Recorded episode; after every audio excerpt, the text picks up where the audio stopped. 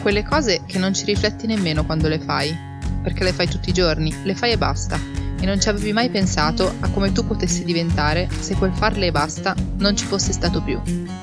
Quelle cose che sono così semplici e banali che le attraversi senza attenzione, ma che, se per caso spariscono, ti senti galleggiare in una bolla di niente. Quelle cose che ti sembrano solo fermate insignificanti della tua vita, finché scopri che la tua vita è fatta proprio di quelle cose. Quelle cose lì.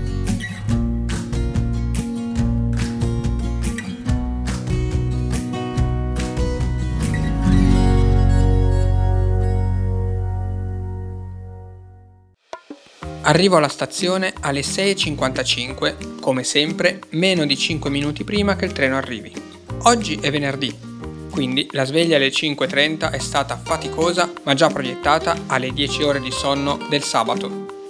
Aggiungiamo che siamo a luglio. È quindi quasi piacevole sedersi sulle panche di marmo al binario 4, fredda al punto giusto e godersi la brezza mattutina. Soprattutto sapendo che quella brezza sopravvivrà solo per un paio d'ore prima di trasformarsi nella cappa estiva che ci abbraccia da giugno a settembre qui in pianura padana. Prendo il treno per andare al lavoro ormai da 7 anni. Prima lo prendevo per andare all'università, prima ancora per andare al liceo. Sta di fatto che osservo ogni angolo di questa stazione da ormai 20 anni, quasi due terzi della mia vita. Ma se c'è una cosa bella delle stazioni è che se binari e insegne non cambiano mai con i passeggeri, c'è sempre da sorprendersi. Mentre cerco gli auricolari nello zaino, si siedono accanto a me sulla panca di marmo un ragazzo e una ragazza.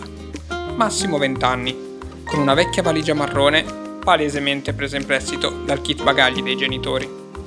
A differenza degli altri passeggeri in attesa, lenti e silenziosi mentre controllano news e Facebook, loro stanno chiacchierando dal momento in cui sono risaliti dal sottopassaggio e arrivati fin qui, alla fine della banchina stanno partendo per il loro primo weekend in coppia da soli.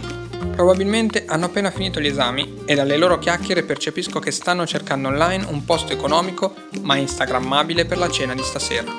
Li guardo sorridendo, mentre altri intorno a loro sbuffano già per il loro tono di voce troppo alto. Io li ascolto ancora un po'. Poi mi alzo e mi porto ancora più in cima alla banchina, per trovarmi nella posizione migliore quando arriverà il treno. Mi avvicino alla linea gialla e mi godo la brezza. Mi immagino nella stessa posizione sei mesi prima, quando l'inverno gelido ci costringeva ad attendere il treno immergendo la testa nella sciarpa di lana fin sopra il naso, chiudendo gli occhi e concentrandosi sulla musica in cuffia per non sentire l'aria sotto zero che entrava nel collo e attraversava la stoffa delle scarpe. Ora è decisamente un'altra vita. Sento il treno fischiare e frenare e faccio i soliti due passi indietro. Intorno a me iniziano ad assiparsi gli altri aspiranti passeggeri, pronti a rispettare il lasciar scendere prima di salire, ma esercitati per mettere il piede sul gradino al momento giusto e correre a prendersi il posto lato finestrino. Viaggiare in treno, infatti, non è stressante di per sé, è stressante se non prendi un sedile in tempo e devi passare almeno 45 minuti in piedi con una mano sulla maniglia accanto ai sedili, l'altra impugnando telefono e libro e tenendo lo zaino stretto tra le gambe, facendo attenzione a trovare il giusto bilanciamento per sopravvivere alle frenate nei pressi delle stazioni. Così sì, il treno è stressante, decisamente, ma se impari a infilarti con rapidità nel vagone e conquistarti il tuo posto su uno dei vecchi sedili blu di Ecopelle, il treno saprà ripagare questo tuo scatto di agilità. Chi invece vi dice che viaggiare in treno non è solo stressante, ma addirittura orribile, beh, a volte ha ragione quando ci sono gli scioperi, quando l'aria condizionata è rotta, quando l'aria condizionata è troppo alta, quando piove i treni sono in ritardo, quando il treno non parte proprio, quando sei sul treno successivo a quello che non è partito. Insomma, il caos a bordo di un treno è sempre dietro l'angolo. Ma quando nessuno di questi o altri simili incidenti ti rovina la giornata, il viaggio in treno può essere, per i pendolari, l'unico momento in cui dedicarsi davvero a se stessi. Questa mattina si preannuncia essere una di quelle e io voglio autoconvincermi che sarà così. Sguscio a metà vagone e mi prendo il posto vicino al finestrino e orientato nel senso di marcia. Ritiro lo zaino sotto il sedile e posiziono uno dei piedi sul gradino che c'è lungo la parete del vagone.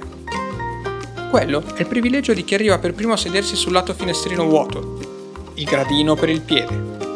Se poi arriva il dirimpettaio coraggioso, cercherà anche lui di appoggiare il piede sul gradino, ma tu, primo arrivato, sarai quello che deciderà quanto spazio avrà. a seconda del raggio di apertura del tuo ginocchio e di quanto vorrai stiracchiarti quella mattina.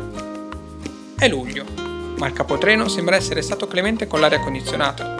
È accesa, però trasmette solo una leggera frescura. Oggi non serve tirar fuori la sciarpa di rinforzo, la felpa sembra essere sufficiente. Le porte si chiudono, il treno parte e dopo qualche minuto la musica inizia a stopparsi. So già che il segnale per i prossimi 45 minuti sarà ballerino, quindi scelgo una playlist scaricata sullo smartphone e appoggio la testa al sedile, pronto a godermi lo spettacolo.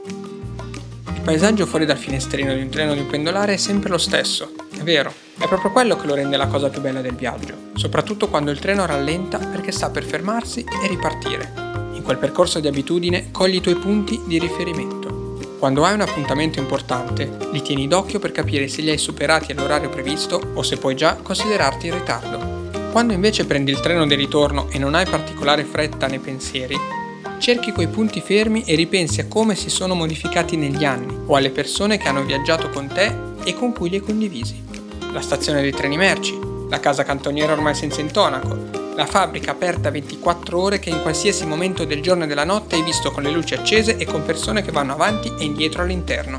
Per non parlare delle campagne, invisibili nel buio dei pomeriggi invernali, giallissime e specchiate quando prendi il treno delle 20.15 a luglio, popolarissimi e pieni di trattori in primavera. Oltre ai paesaggi, tra le cose preferite del pendolare ci sono sicuramente gli altri passeggeri. Ogni pendolare ha fatto infinite volte il gioco di provare a indovinare un pezzo di vita di quello seduto di fronte a lui o lei. Oggi alla mia destra c'è una signora sulla sessantina, appena concluso una lunga telefonata con quella che, dal tono e dalle raccomandazioni, sicuramente era sua figlia. Ha una borsa di Renato Balestra, classico dello shopping delle mamme nei centri commerciali, e in mano una cartellina di plastica nuova, acquistata per l'occasione piena di fogli Sembrano essere referti medici. Probabilmente sta andando a fare una visita specialistica in una clinica milanese e per scacciare l'ansia, dopo la telefonata con la figlia, si lancia subito a inviare messaggi vocali e aggiornamenti sul viaggio ai contatti della sua rubrica. Di fronte alla signora, grande classico del treno del mattino, l'impiegata smart.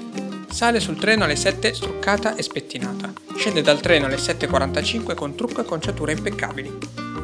Nei tre quarti d'ora che separano i due orari, la sua borsa rigida si trasforma in un mobile da camera pieno di trucchi, creme e spazzole, che vengono usate con la rapidità e razionalità di un rito che sicuramente si ripete tutti i giorni. Il viaggio prosegue così, con un occhio ai miei punti fermi fuori e uno ai movimenti delle mie compagne di stamattina. Ogni tanto chiudo gli occhi e mi appisolo per un paio di minuti. Il treno per me è più letale di una ninna nanna. So che mi basta rilassare i muscoli e il rumore delle ruote sulle rotaie mi cullerà nell'ennesimo microsonno del viaggio. Mentre ci avviciniamo al capolinea, molti passeggeri sono già in piedi scalpitanti nel corridoio. Sono quelli che prendono il treno più tardi possibile la mattina, poi devono lanciarsi giù per primi dal vagone per non perdere la coincidenza della metropolitana. In quella coda temporanea vedo quasi tutte facce note dei miei viaggi mattutini. Il mondo dei pendolari è così, piccoli eserciti pacifici, stanchi e assonnati che non si conoscono e non si salutano, ma che sanno cosa mangia, cosa beve, che lavoro fa o cosa studia ogni passeggero abituale del proprio vagone preferito. Il treno arriva in stazione con il solito rimbalzo che sveglia di soppiatto chi è ancora addormentato a bocca aperta sui sedili. Osservo la coda di passeggeri in piedi e quelli seduti accanto a me scendere dal treno. Mi godo alcuni secondi quel silenzio del vagone vuoto, che è quasi un eco dopo il brusio di pochi minuti prima. Poi mi avvio all'uscita. Mentre sto per scendere dal treno, vedo un uomo piuttosto anziano, pieno di valigie, che non si è accorto di nulla e dorme ancora come un sasso sul suo sedile. Lo tocco sul ginocchio per svegliarlo. Quasi trasalisce. Lo rassicuro, spiegandogli che il treno è il capolinea, ma non ripartirà prima di 30 minuti. Grazie per avermi svegliato, mi dice. Ma chi l'avrebbe mai detto che su un treno regionale avrei finalmente dormito come un bambino? Quando, solitamente, dopo le 5 del mattino sono sveglio come un gallo, forse dovrei prenderlo più spesso, questo vecchio treno rumoroso. Sorrido senza dire nulla, poi lo saluto e mi avvio verso la solita uscita est della stazione, per prendere la solita coincidenza del tram. Anche oggi però, quel solito viaggio sempre uguale, sempre sullo stesso binario, mi ha regalato l'ennesima storia da ricordare.